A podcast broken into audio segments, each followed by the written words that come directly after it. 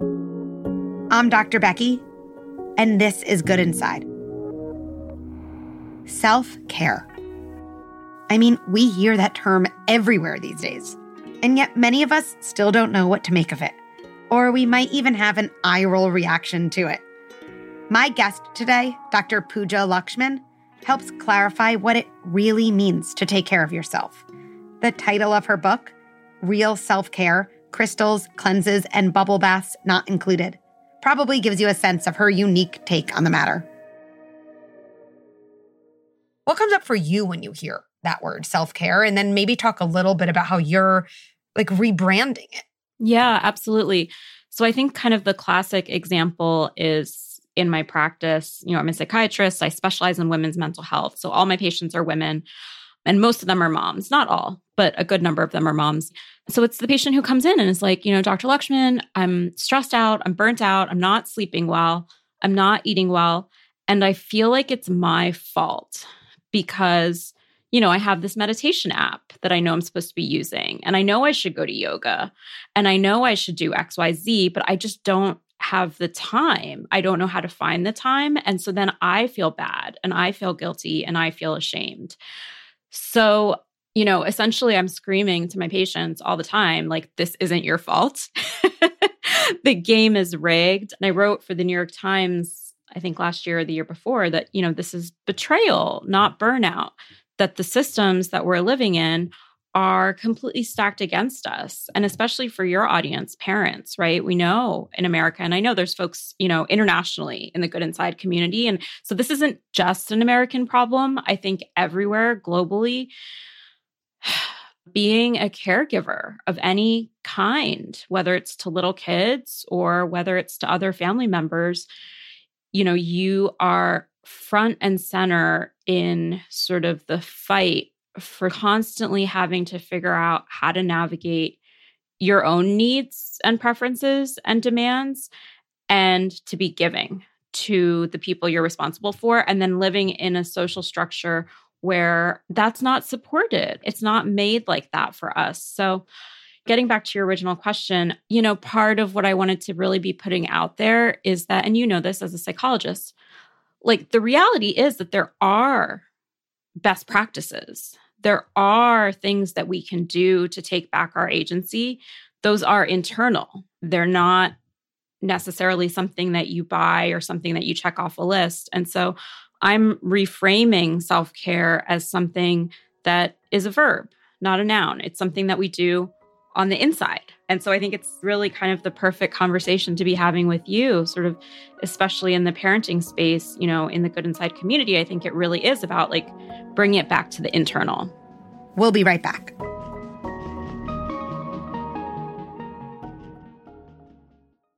If you're anything like me, mornings can be a real struggle. Between making breakfast, prepping lunches, and making sure our kids actually brush their teeth, the last thing we have time for is a kid having a meltdown about what they're wearing. This is where Garanimals comes in. Garanimals is the original mix and match clothing brand for babies and toddlers in sizes newborn through 5T. They're easy to pair and fun to wear styles, empower kids to dress themselves, boosting their self confidence and independence. Oh, and making mornings power struggle free for us parents. That is a win win. You can find all of their fun mix and match styles from their new spring collection in Walmart stores and on walmart.com. So here's to easier mornings, confident kids, and parents reclaiming their sanity. Here's to Garanimals.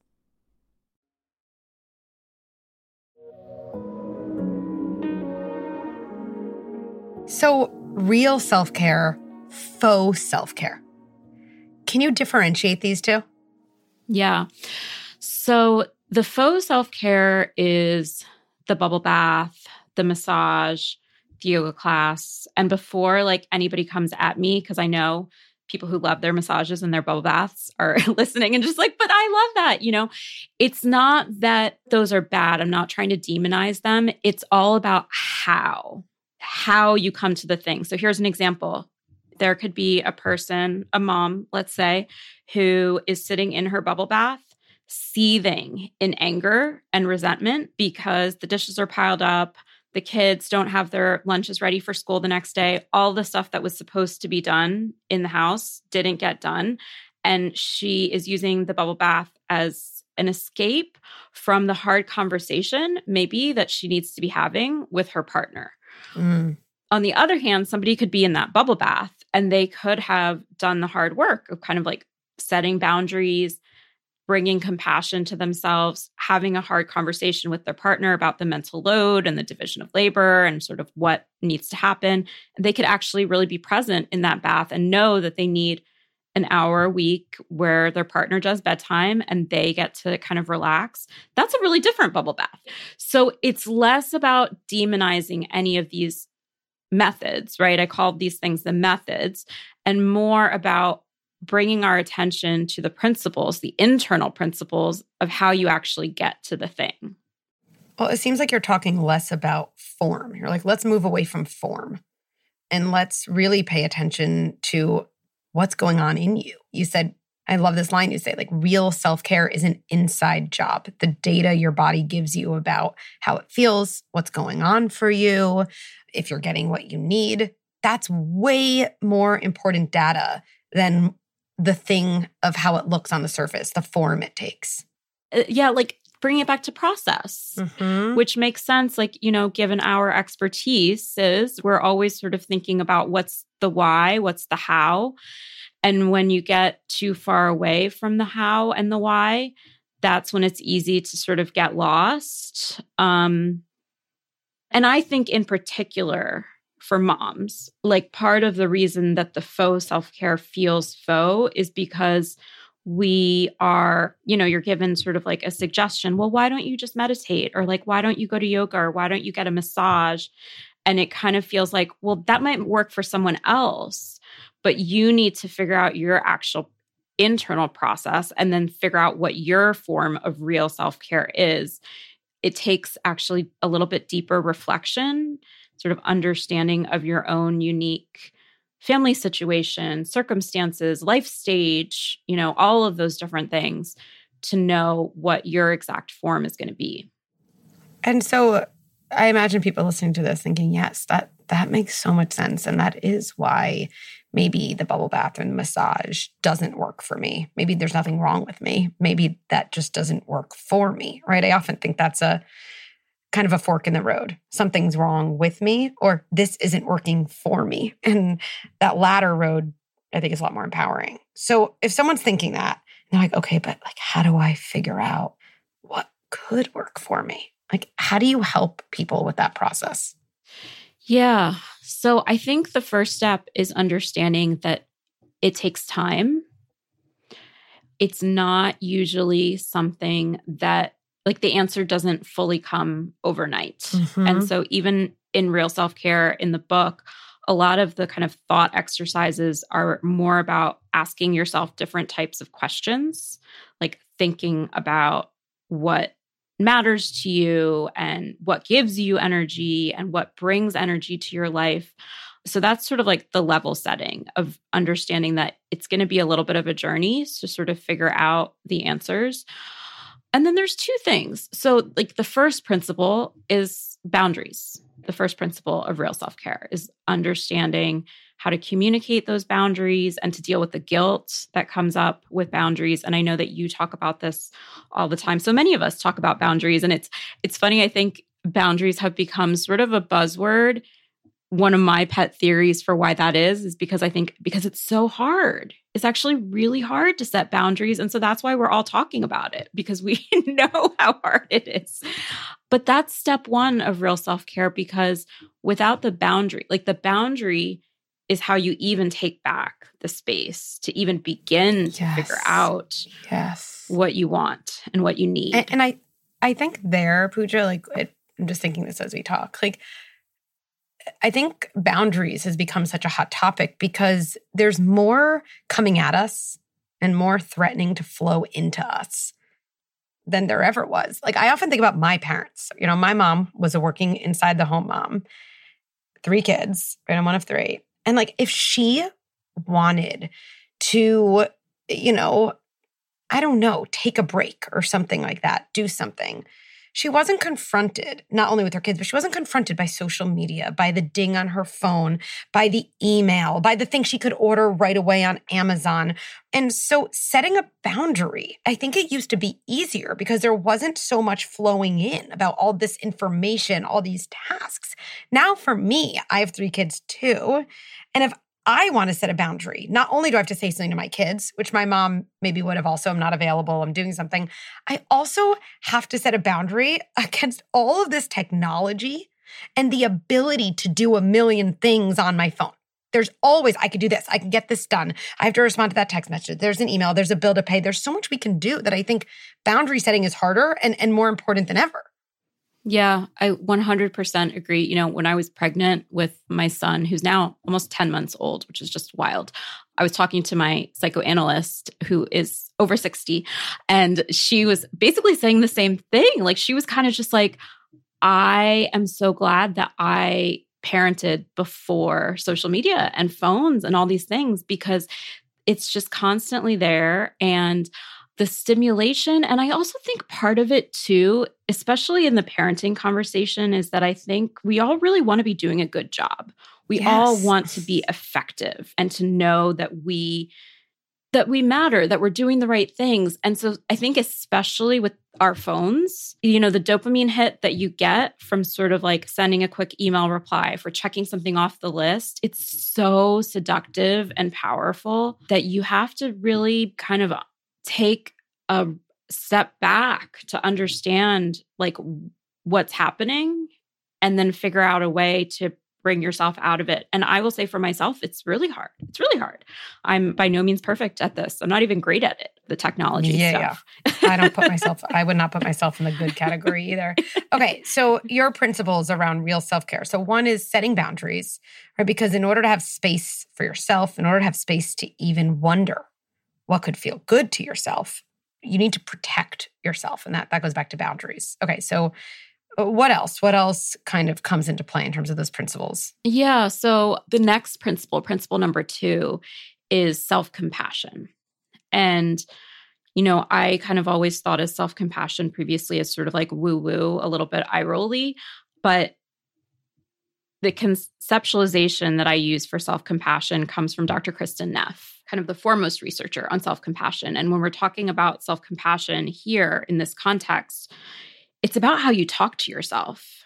And it's pulling from psychological flexibility, from ACT, acceptance and commitment therapy. So it's more about really paying attention to that inner critic that is sort of always there and sort of always telling you, well, you could have done more, you didn't do enough, you're not good enough, and pushing back on that voice and saying, but wait, gosh, why am I so mean to myself? Where did I learn that? Huh, ouch.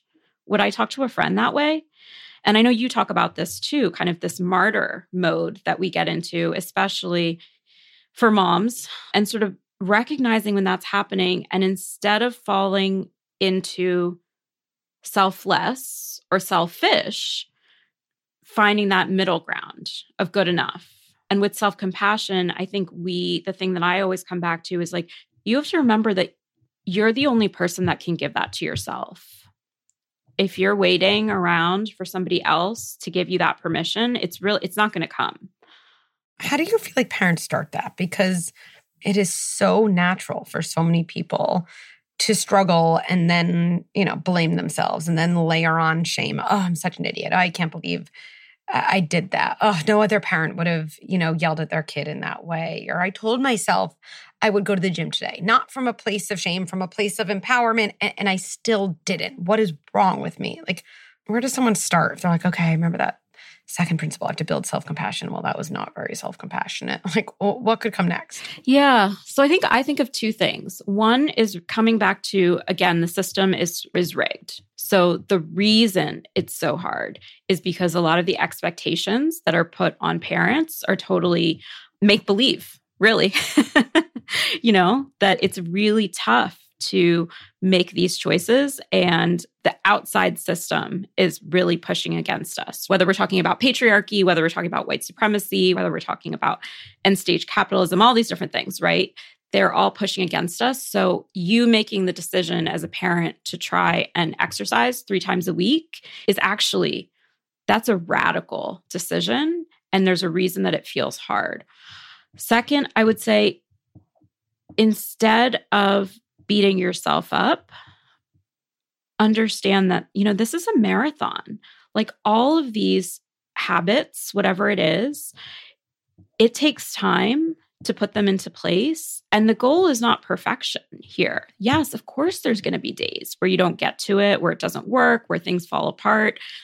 And, and the actual practice is just getting back, getting back on the horse, right? It's not about achieving 100%. It's not about getting all the gold stars. It's actually, well, what do you do when it doesn't go to plan. I had a, an advisor when I was in my training who said, like, the marker is of success actually is what someone does after they fail. Mm. That's sort of the real prognostic indicator of kind of psychological health. So that's the other piece. And and and I also just want to add like I recognize too like it's really tough. It's not like any of this stuff is easy in terms of even the self-compassion, but I think when you start to think of it more from like we've been saying an internal lens, how do I talk to myself? When I don't get that run in, when I don't do the thing that I know is good for me, even though I really intended to, can I give myself the same compassion that I would want to give my child? Can I model that for myself? Like, that's a really powerful intervention.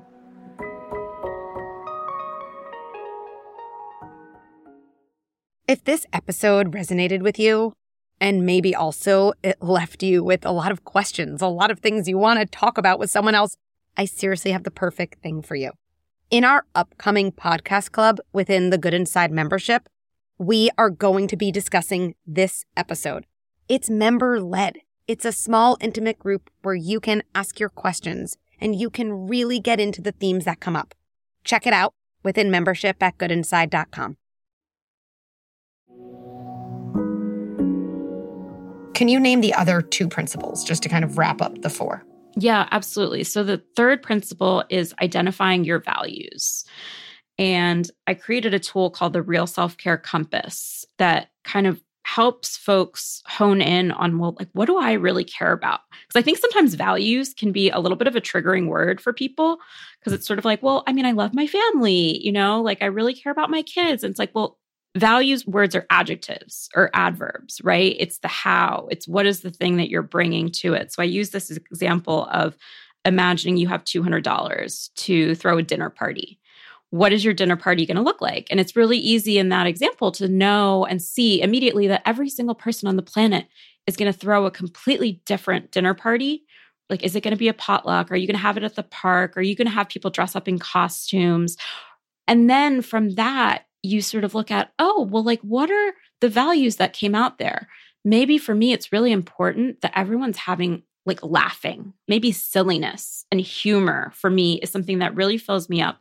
So then, how do I bring that into my parenting? Maybe I should look at having more kind of unstructured, spontaneous time on the weekends with my kids. So there's so many different ways you can go with that, but when I'm talking about values, that's what I mean, sort of like the how. And then the last principle is remembering that this is power. This whole process of reconceptualizing self care and taking ownership of it for ourselves, this is about taking power back from oppressive systems. So, you know, Audre Lorde said that self care is self preservation. So, in the choices that we make in our own families, in our own workplaces, in our own communities, that's how we model for others that change is possible. And I'm just thinking about those principles, right? So boundaries, self compassion, values, power. And one of the things I think about a lot is if, if we go back to our earliest days, maybe not day one, but let's say, I don't know, month seven, eight, nine, or something like that, right? I'm just thinking about our experiences as a baby where you're hungry, you scream and cry out for food. I don't know any baby who's like, oh, am I asking for too much? Like maybe it's too much, you know, like I feel bad. I'm not gonna, I'm not gonna ask. That's not what happens, at least right away. Or you are working on crawling and you don't get it that day. I just don't know what baby's like, oh, I'm such an idiot. Like I'm, I'm, I, I wanted to do that and I can, and I'm an awful baby, right? Or, you know, and so what that always makes me think about is like we were not born questioning ourselves we were not born wondering if we were too much. We were not born being critical after we struggled with something we wanted to do. Like those voices were not there. And so that gives me a lot of compassion toward myself when I notice those voices activate. Because I can kind of say, whoa, I, have taken in these voices over the course of my years, but like they weren't there to begin with. And that gives me a little distance from them. Yeah. Right. Yeah. And also brings like a little humor, which to me always helps, you know, move things forward. Yeah, absolutely. I think that's really powerful and just such a nice reminder my son is is just learned to crawl and so which is a really fun age and yeah i he's he is just going for it right he's just going for it he's hurling himself everywhere which is really fun but yeah there's not a doubt in his mind um, that he can do what he wants to do and, and, he inconveniences um, you all the time, right? Because then you're like, oh, I got to pick you up from there. Like, oh, you're crawling toward our knife block or right, whatever right. it is. And you're like, oh, I got to stop what I'm doing. Like, our babies, especially, they inconvenience us all the time. They, they wake us up in the middle of the night because they're hungry. Like, they don't not do that right. because it might inconvenience us. They are very willing to like step into their power. We at one point were very willing to step into our power.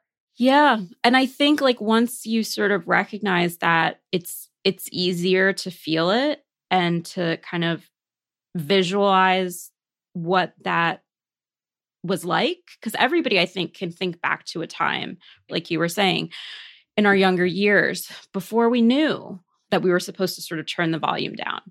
And I think about sort of in the parenting conversation, I think sometimes that I do think sometimes it can feel um, like there could be some grief around this. I think, like, kind of feeling like, well, but now my life is such that I need to be the person that is sort of constantly watching out for the knife blocks and sort of like hyper vigilant, right? Because if I'm not there doing that, will things go off the rails?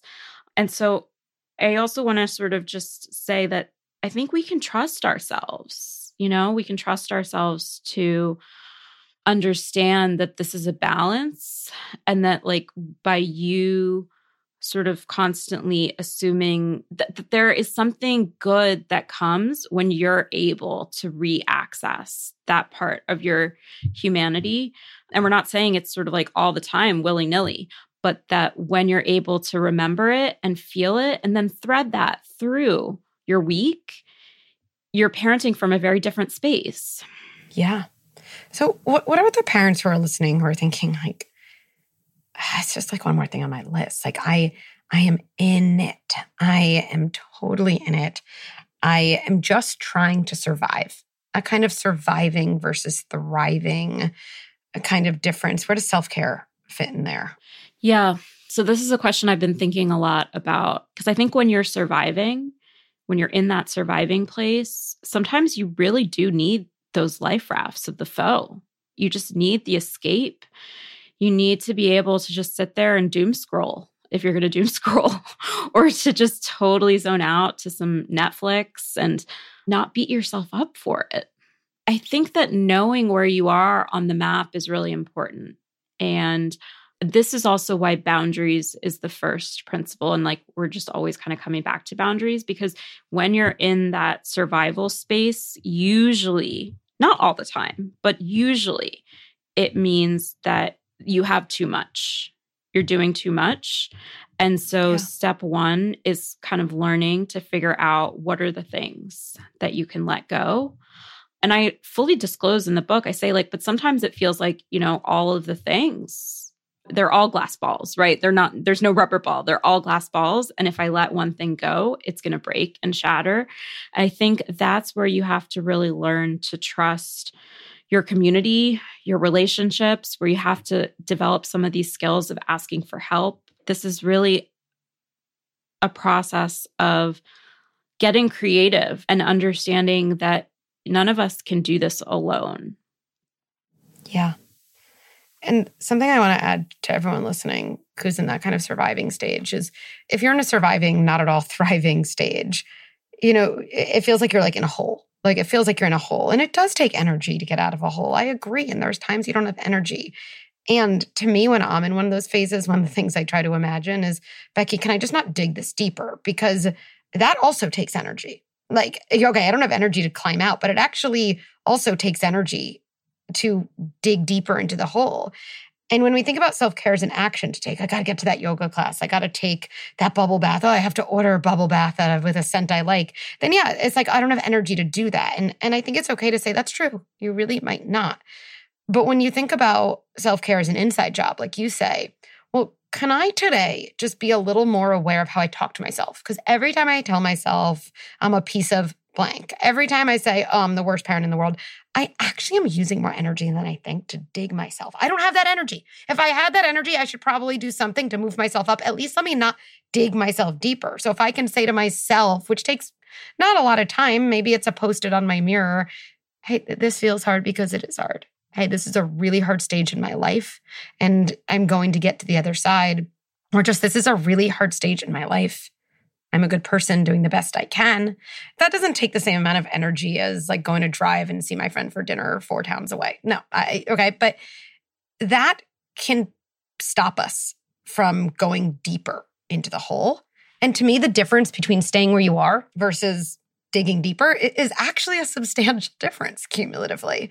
And so I think for everyone in that surviving stage, just being aware, wait, the way I talk to myself can kind of keep me where I am. It might even without me realizing start to move me up closer to baseline, get out of that hole.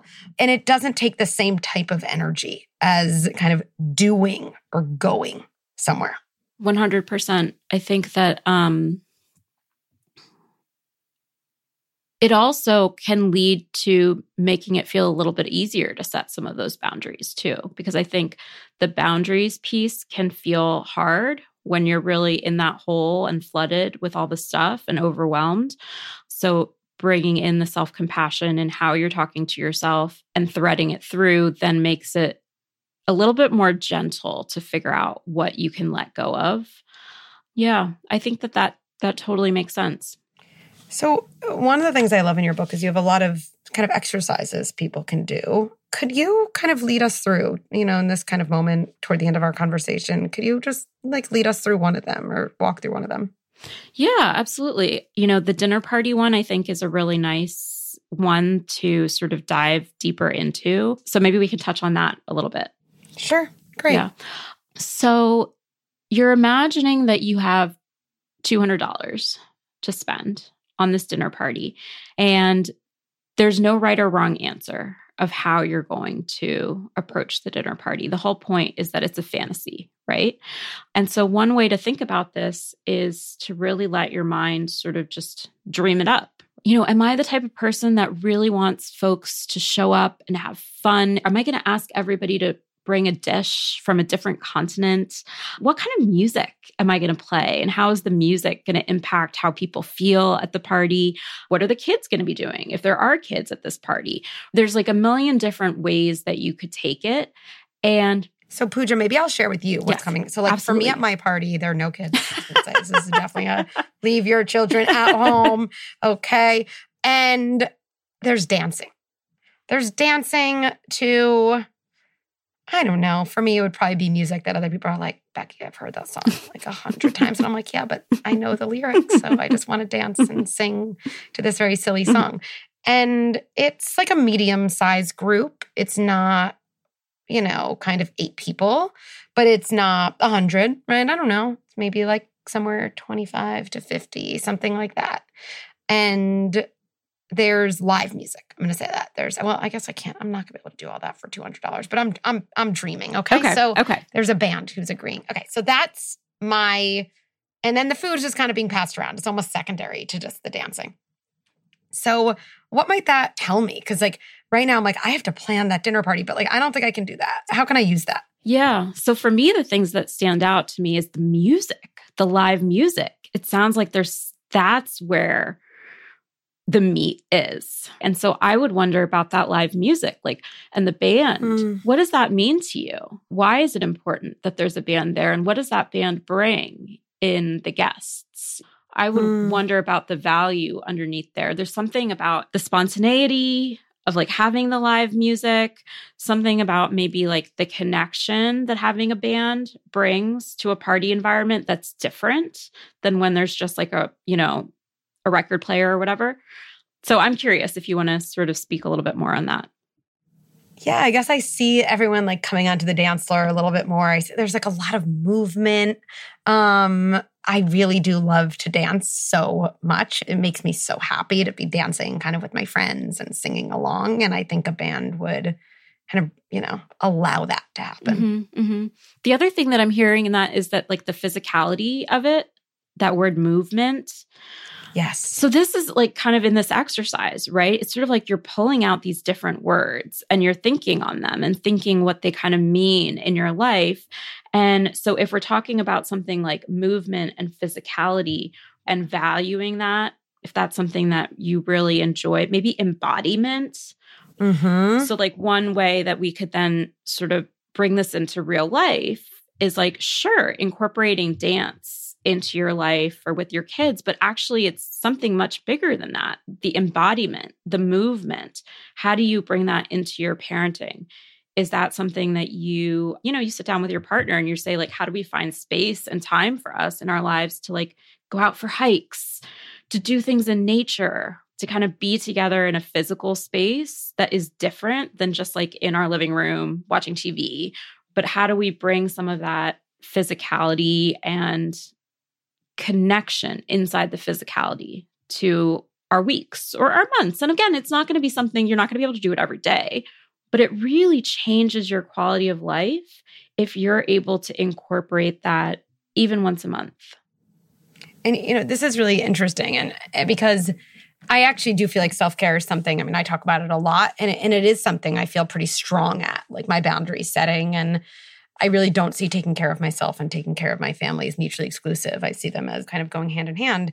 And probably my primary kind of regular act of self care that I engage in is on Thursday mornings. I meet up with a group of friends and we do this kind of like dancey exercise class together. And it's definitely not the like most intense workout, but but we move our bodies and we kind of are in it together and it's it's fun. Mm-hmm. You know, it's really really fun. And so it, it is interesting now that I reflect on that. And I wasn't even thinking about that when I shared my kind of dream dinner party with you. But I, I think for anybody listening, take that dream dinner party and think what values does that suggest? And also, what parts of that can I replicate? I don't have a live band at this exercise class. Okay. That's not happening. But we, we have a speaker where there's some like pretty loud music and we can move around. We can be with each other. It's not quite a dance floor, but that does come close enough. And I really do feel that lighting me up inside. Yeah. Over the course of my week. Yeah. Yeah. And I love that too because it's unique to you and it's specific, but yeah. with some thought, with some time and reflection, you can find it. And I think yes. that that's what's so powerful about this, in that we all have the potential to be able to give this to ourselves. And it's going to be different for everybody. Thanks for listening. To share a story or ask me a question, go to goodinside.com slash podcast. You could also write me at podcast at goodinside.com. Parenting is the hardest and most important job in the world. And parents deserve resources and support so they feel empowered, confident, and connected. I'm so excited to share Good Inside membership, the first platform that brings together content and experts you trust with a global community of like valued parents. It's totally game changing. Good Inside with Dr. Becky is produced by Jesse Baker and Eric Nuzum at Magnificent Noise. Our production staff includes Sabrina Farhi, Julia Nat, and Kristen Muller. I would also like to thank Erica Belsky, Mary Panico, and the rest of the Good Inside team. And one last thing before I let you go. Let's end by placing our hands on our hearts and reminding ourselves even as I struggle, And even as I have a hard time on the outside, I remain good inside.